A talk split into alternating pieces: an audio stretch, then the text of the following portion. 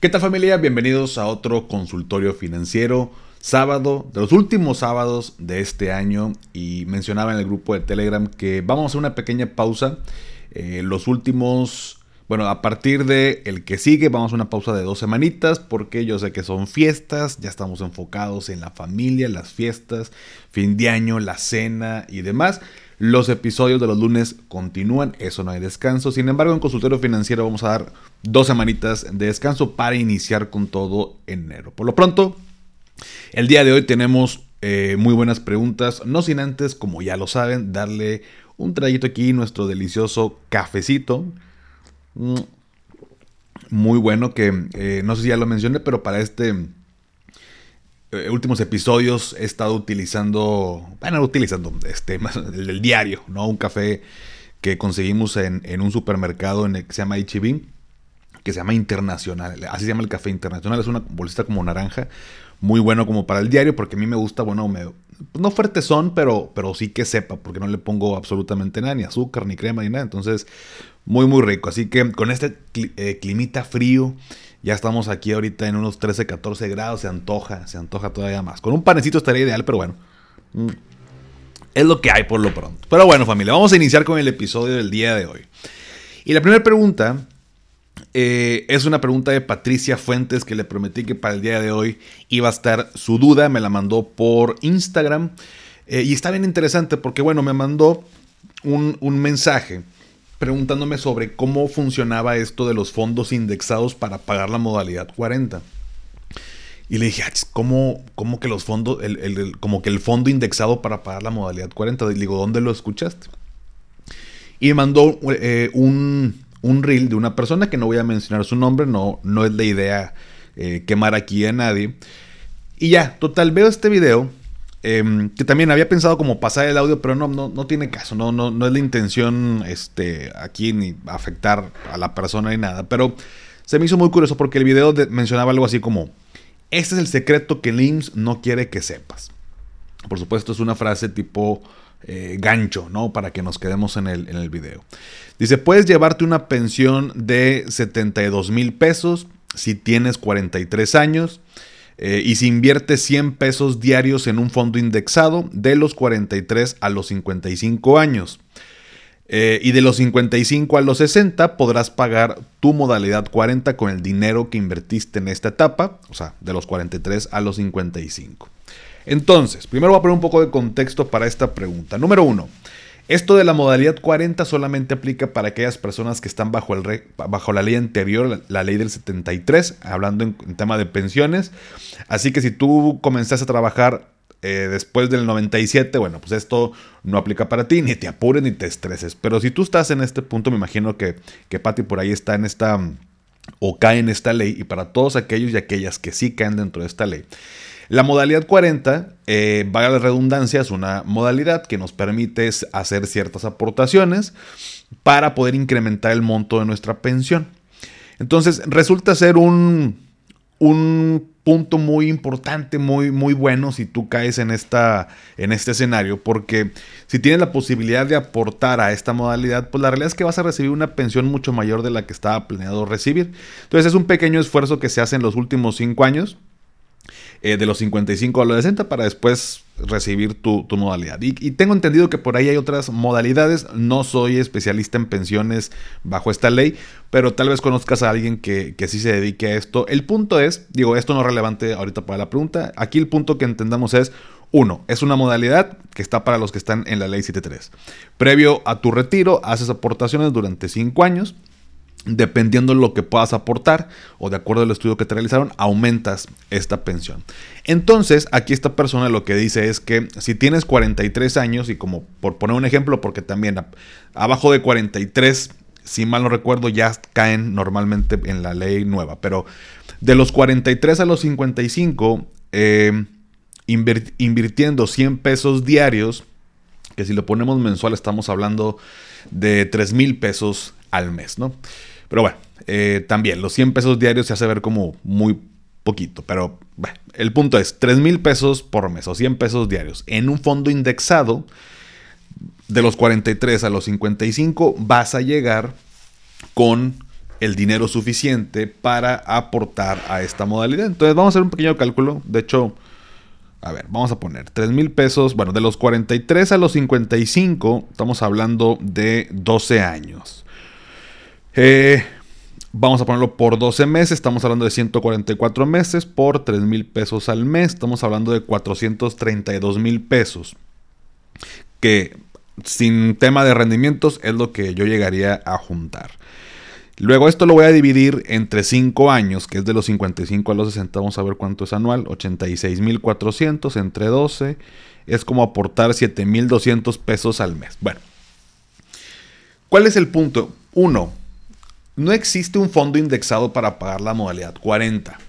Eh, o sea, como tal como concepto de este es el fondo indexado para que juntes tu modalidad 40, no existe.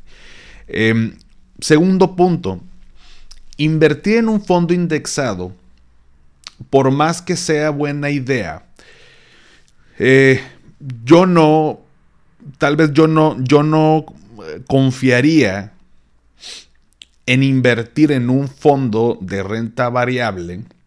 Bueno, habrá que ver este fondo indexado como a qué está indexado, ¿no? Pero eh, porque pudiera ser que en ese momento exista una minusvalía en el fondo. ¿Qué significa que una minusvalía? Que yo haya planeado ahorrar cierta cantidad que me alcance para pagar mi modalidad y que a la mera hora existe una minusvalía que ya no me alcance para pagar esa modalidad. Y esto te voy a poner otro ejemplo, lo voy a hacer con una, eh, una otra eh, escenario. Imagínate una persona que está planeando la educación de sus hijos eh, para que a los 18 entren a tal universidad y esta persona dijo, ¿sabes qué?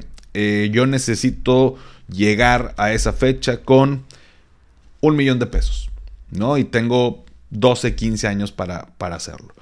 Una opción por el tiempo para aquellos que son perfiles un poquito más arriesgados, pues sí pudiera ser un fondo. El punto es que si yo llego a los 18 años de mi hijo y yo necesitaba sí o sí contar con esa cantidad para poder meterlo a una universidad privada, resulta que el fondo o donde yo estoy invirtiendo existe una minusvalía y ahorita vale mi fondo 800 mil y ya no puedo meter a mi hijo a una universidad, pues no es como que, oye, mi hijo, pues aguántame a que el fondo se recupere. Te digo, no hay tanto tema si entras a la universidad un poquito después, pero ¿cómo le cortas esa inercia a, tu hijo, tu hija de, o sea, en ese momento ya era para entrar a la universidad, a menos de que cuentes con el flujo eh, mensual para poder pagarlo, pues ya te deshizo todos los planes. Entonces, para metas donde, por ejemplo, en esta fecha necesito esta cantidad sí o sí, creo que una mejor alternativa pudieran ser instrumentos de renta fija. Eh, pudieran ser, eh, si, por ahí tu idea con eh, educación son seguros, pues son seguros totales, seguros con valores garantizados, seguros donde, donde me digan esta cantidad la que vas a recibir, o instrumentos de renta fija que me digan este rendimiento es el que vas a recibir después de tal plazo. ¿Por qué? Porque no es un momento en el que yo pueda jugar como que, ah, bueno, pues igual me espero, igual y no. Modalidad 40, regresando a la pregunta de Patty, pues a partir de ese momento tengo que comenzar a, pagar y si no junté lo suficiente, bueno, pues dices, bueno, pues voy sacando a poquito para ir pagándola, pero ¿qué me asegura? que el fondo va a mejorar. Yo entiendo que eh, eh, en renta variable a mayor tiempo, más de 10 años, pues normalmente tienes un rendimiento positivo, pero creo que es jugar con una situación un poco, pues no quisiera decir delicada, un, un, escenario un poco frágil, tal vez sería la palabra, donde yo preferiría apostarle algo de que, a ver, pues mejor voy a ahorrar y que me genere un rendimiento, pero en temas de renta fija, pues para asegurar y estar tranquilo que en ese momento voy a tener el dinero sí o sí. Y listo, ¿no? Entonces, eh, resumiendo el punto, como tal, no existe un fondo indexado y, a ver, pues obviamente este, esta persona pues está queriendo vender su producto. El producto seguramente es un seguro eh, donde se invierte en fondos indexados tal cual, ¿no? Entonces, existen otras alternativas. Eh, insisto, no es que sea la peor idea. Yo no lo haría. O sea, si fuera mi papá, si fuera mi mamá, que gracias a Dios pues ya están, ya están jubilados, pero Si fuera el caso, yo no le sugeriría hacerlo de esta manera, me iría un poquito más a la segura. Fondos indexados, pues sí, sí le apostaría más a un tema de largo plazo, de 10, 15, 20, 30, 40 años, hablando de mi retiro, pero siendo una persona de veintitantos, treinta y tantos. Para asegurar un dinero en cierta fecha, yo le pensaría dos veces. Entonces, Pati, bueno, pues esa es la, esa es la, la respuesta a esta pregunta. Eh, yo consideraría instrumentos un poco más conservadores para poder asegurar ese monto que necesito para la modalidad 40. Ahora, si ya te hicieron un estudio de pensiones o si no, primero hazlo, eh, o bueno, que te lo hagan, para que sepas exactamente qué cantidad. Y a ver, ahorita hicimos el cálculo, yo juntaría así nada más como si lo ahorrara así tal cual flat, 400, ¿qué dije? 32 mil pesos. Y si nada más ocupabas 300 mil, dices, bueno, pues hay 132 mil pesos que se puede jugar, que si hay una minusvalía, pues no me afecta. Bueno, es otro boleto, pero si está en la línea del asunto, yo me iría con eh, instrumentos un poquito más, más conservadores, mi estimada Patti. Espero que haya resuelto tu duda. Si no, con mucho gusto me puedes preguntar tanto por el canal o ahí en, Instagram. ¿Sale? Mm. Muy bien. Em, siguiente pregunta. Híjole, no viene el nombre del usuario, mi estimado. Viene nada más como, apareces como R en Telegram. Eh, pero es una pregunta muy interesante. Dice, ¿qué consideran que es importante preguntar cuando quiero que me traspasen un negocio? Y bueno, en se me ocurren algunas ideas, sin, embargo, no, pues nunca me han traspasado, nunca me he visto en, ese escenario de que me traspasen un negocio o yo de traspasar un negocio. Entonces me puse a investigar eh, y salió información muy interesante que espero que te sirva, mi estimado, y a todos si están en esta situación. Y ahí te va. Una pregunta, primero que nada, y creo que voy a ser la más importante, es el motivo del traspaso. ¿Por qué te están queriendo o por qué están vendiendo, traspasando el negocio? ¿Es porque ya no tiene tiempo? ¿Es porque no le está yendo bien? ¿Es porque tuvo una situación financiera personal?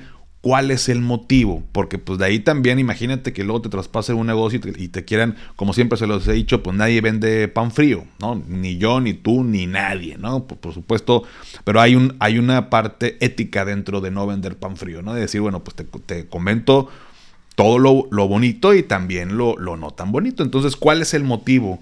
de que estén traspasando, estén vendiendo ese negocio. De ahí te puedes dar como una idea en general. ¿Qué más?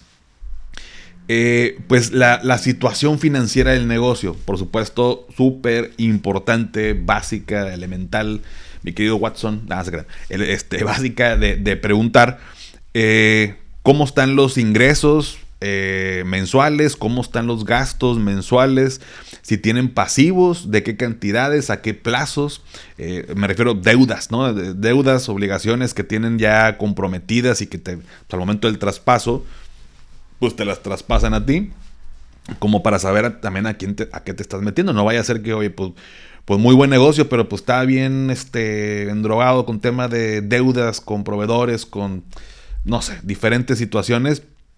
Ojo, puede ser una, una red flag y a lo mejor no, no sería muy bueno. Entonces, la situación financiera del negocio. Otro punto importante y muy interesante. Eh, ¿Quiénes son los clientes de ese negocio? ¿Cuál es la competencia? Sobre todo en la zona donde se encuentre, si es un negocio, me imagino y asumo, mi estimado, que es un negocio físico, o alrededor, ¿cuál es la competencia? ¿Qué tanta competencia hay? Eh, y si la persona que te lo está, te lo está traspasando lo tiene claro. O sea, yo, yo buscaría tener un análisis de la competencia, ¿no? Tener, ah, tenemos alrededor hay cuatro negocios que se dedican a lo mismo. Eh, sin embargo, nuestro, eh, nuestra oferta de valor es esta, ¿no? O sea, eh, ¿por qué nos comprarían a nosotros? Por esto, esto y esto. O por un punto, simplemente cómo, se cómo ese negocio se diferencia de la competencia que está alrededor. Porque si hay mucha competencia y es más de lo mismo, también le pondría ahí como, le haría doble clic al, al negocio para ver qué o qué pudieras tú en dado caso implementar, qué tan fácil es implementar una, diferenciación dentro del nicho de mercado y dentro de la competencia que está alrededor.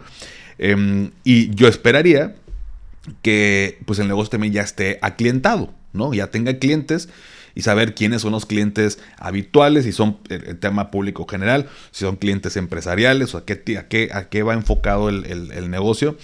Eh, y cuáles son los que ya están así como de base. Y si al momento del traspaso, el hecho de, del traspaso no afecte la relación con el cliente.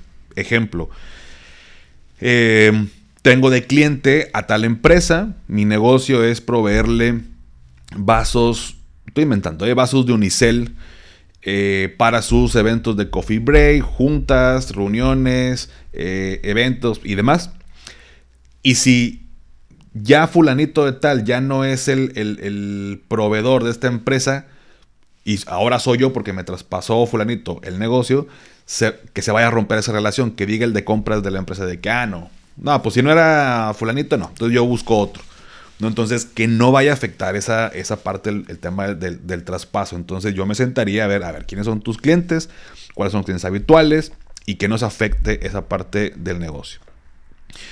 Em, otro punto, el tema de nómina, el tema de colaboradores. ¿Cuántos colaboradores hay dentro del negocio? Eh, ¿Cuánto se les paga? Si, si, tienen contratos laborales, cómo son las condiciones.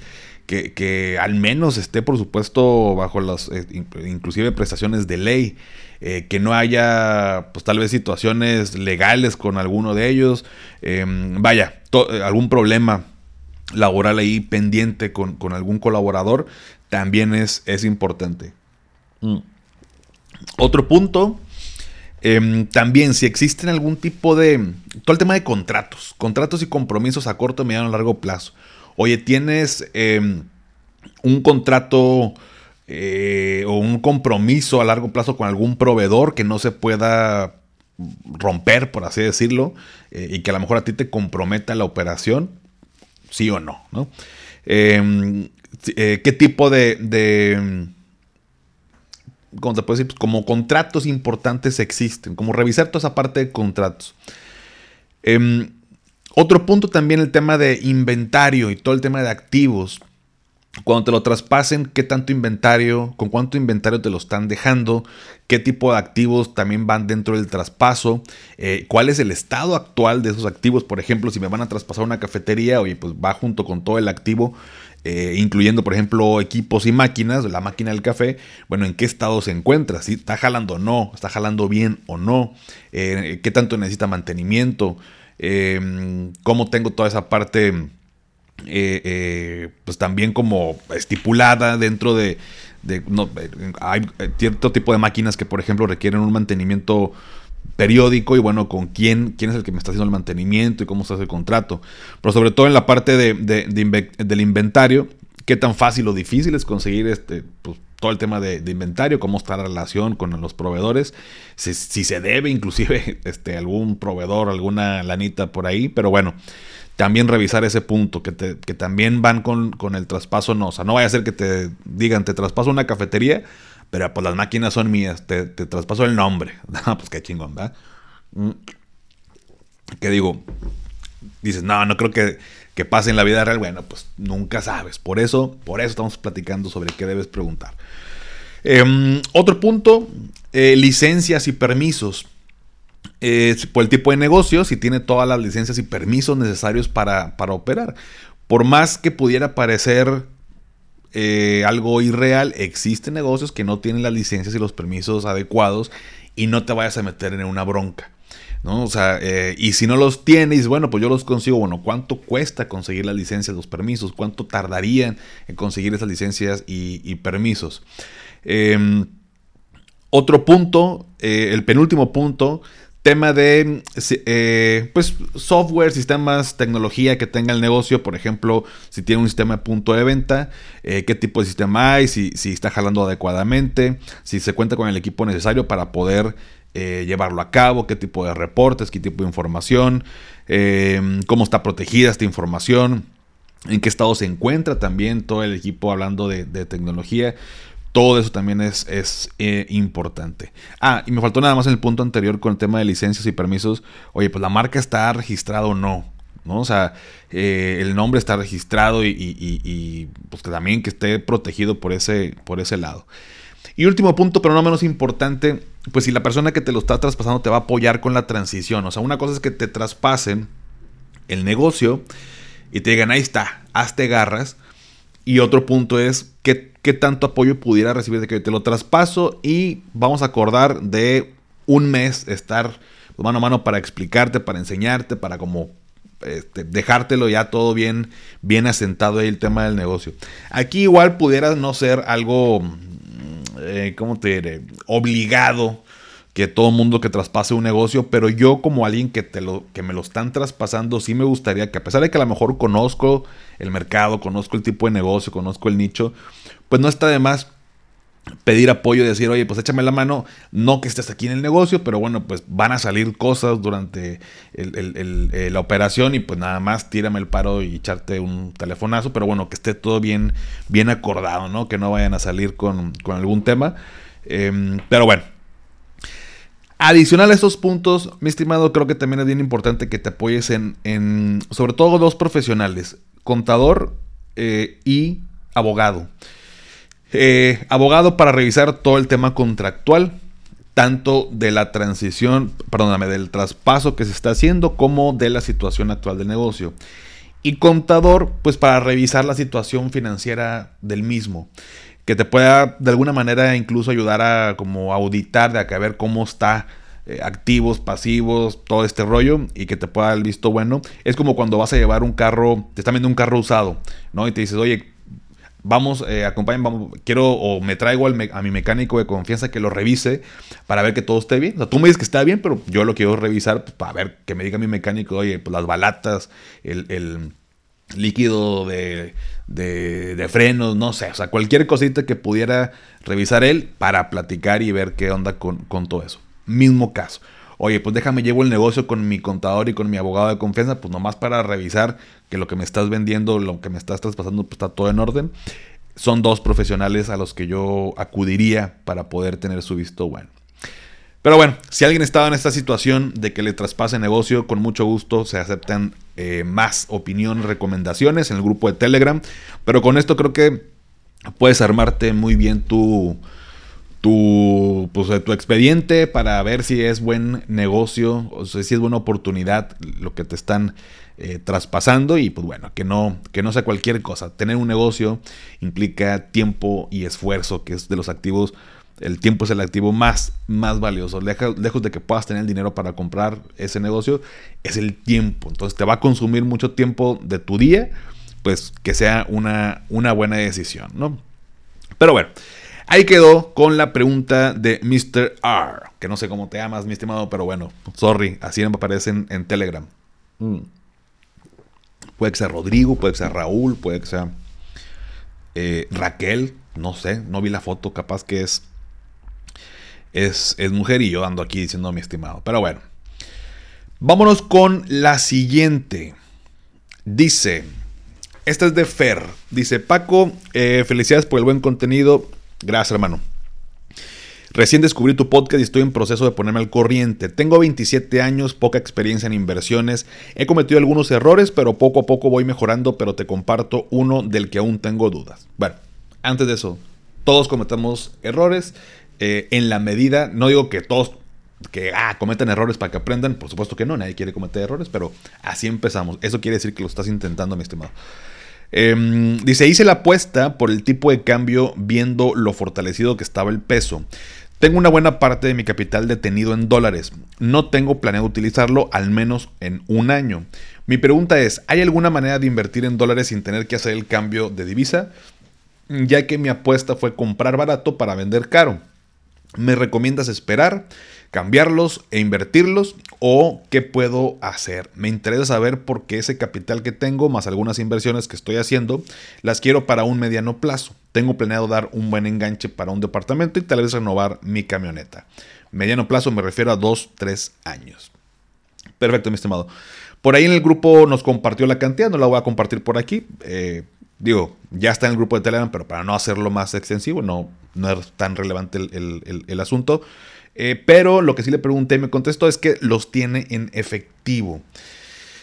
¿Por qué le pregunté si los tenía en efectivo o en su cuenta o en una cuenta que esté en dólares? Porque eh, si yo lo quiero invertir, y por ahí le recomendaban, eh, o también Fer decía de que, bueno, pues meterlo, ya sé que pues la regué y lo hubiera metido en una Sofip ahorita con el 15 y 7, bueno, ya es tiempo pasado, no pasa absolutamente nada.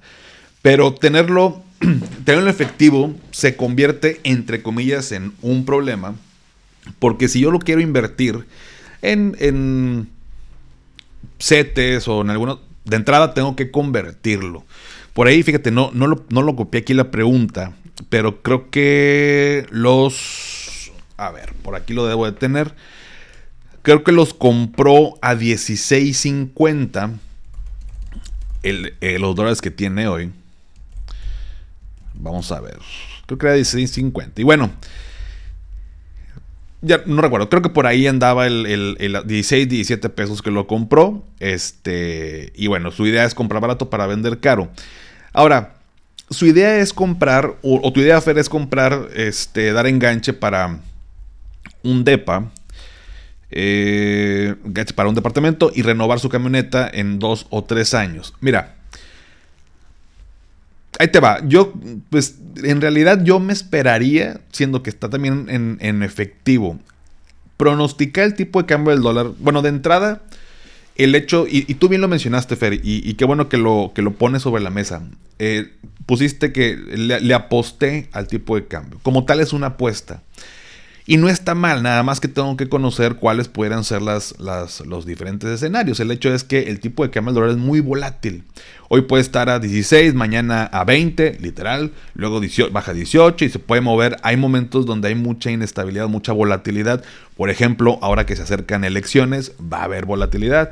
Eh, cuando hay guerras, cuando hay situaciones, que si la pandemia, ahora con el corte de la cadena de suministro, bueno, pues se vio todo lo que platicamos, ya hemos platicado durante el año del superpeso. Muchas cosas que pueden pasar durante un año o menos tiempo que le pueden dar mucha volatilidad. Pronosticar, es más, los mejores analistas, cada año sale de que vamos a cerrar con tanto el dólar y no termina por pasar o, se alejan mucho o poquito, pero en realidad no hay alguien ni el mejor analista que te diga exactamente en cuánto va a estar. Sin embargo, pues bueno, eh, varios analistas, voy a dar la opinión de los, de los expertos. Analistas prevén que eh, para el cierre de este año eh, el dólar, bueno, se encuestó a, diferentes analistas, ¿no? Y digamos que el consenso para el cierre del 2023 es que vaya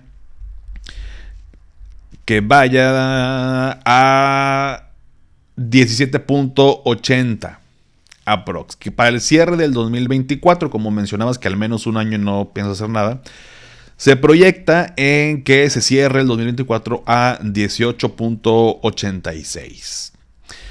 Em, de 32 analistas que participaron como en este consenso, el pronóstico más elevado es de Masari Casa, de, eh, perdón, este, Casa de Bolsa, con 18.60 pesos por dólar, y el más bajo es de Barclays con 16.50.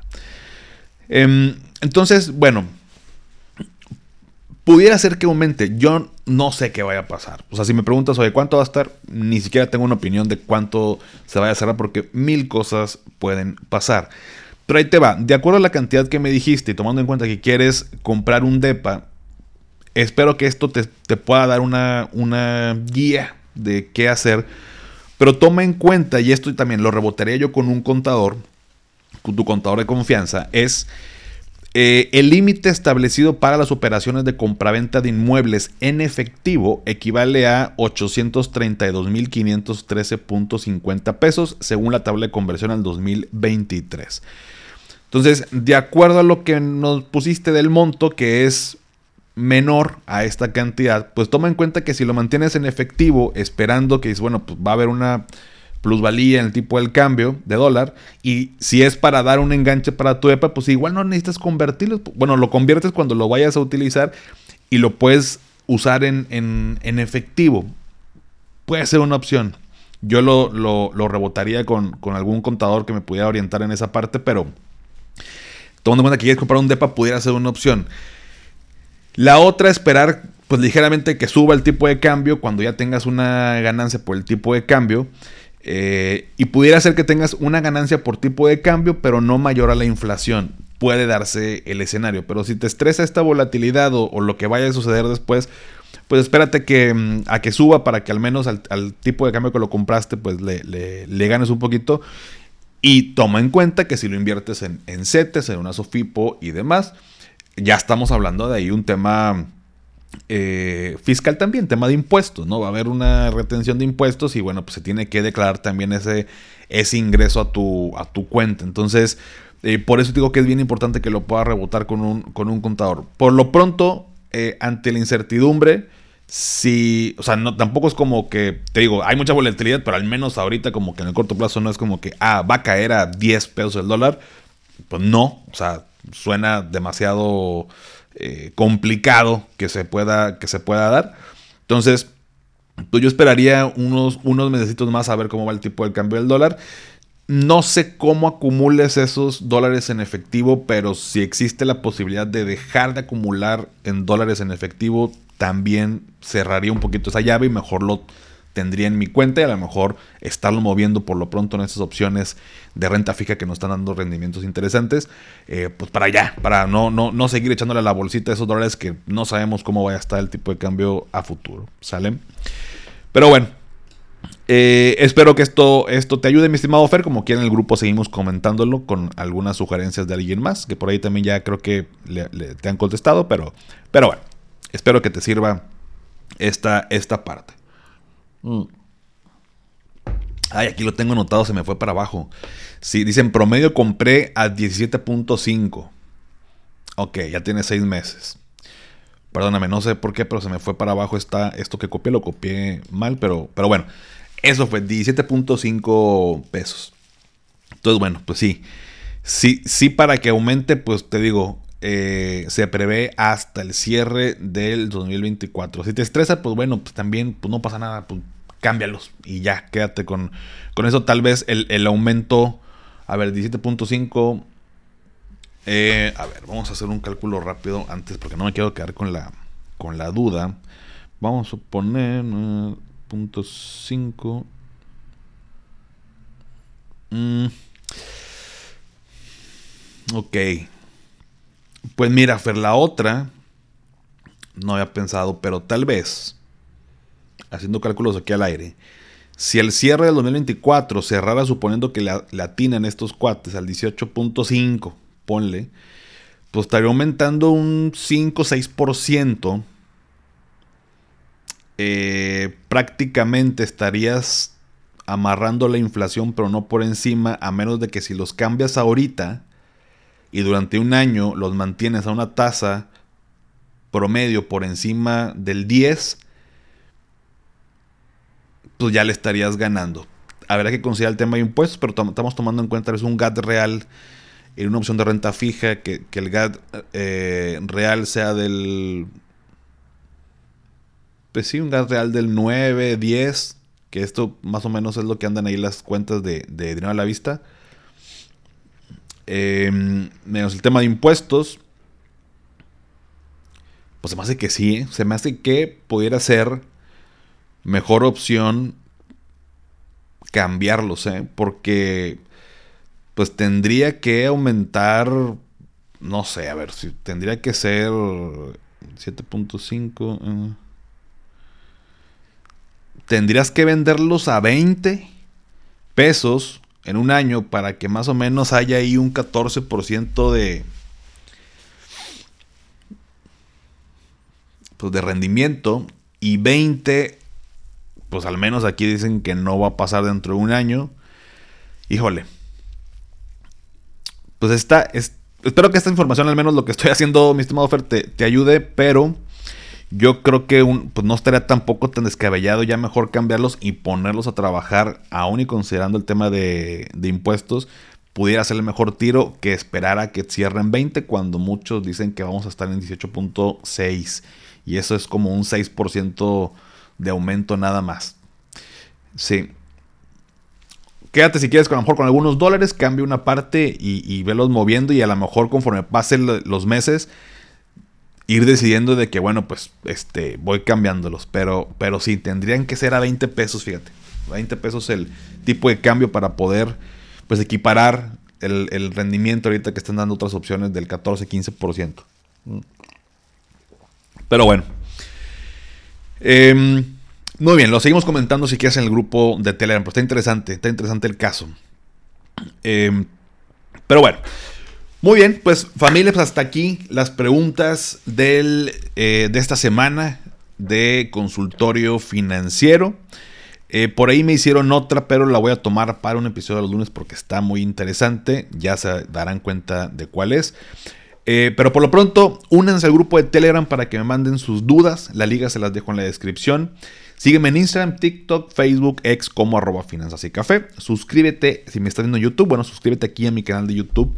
Eh, y dale a seguir en Spotify para que aparezcan los episodios en automático como cada sábado.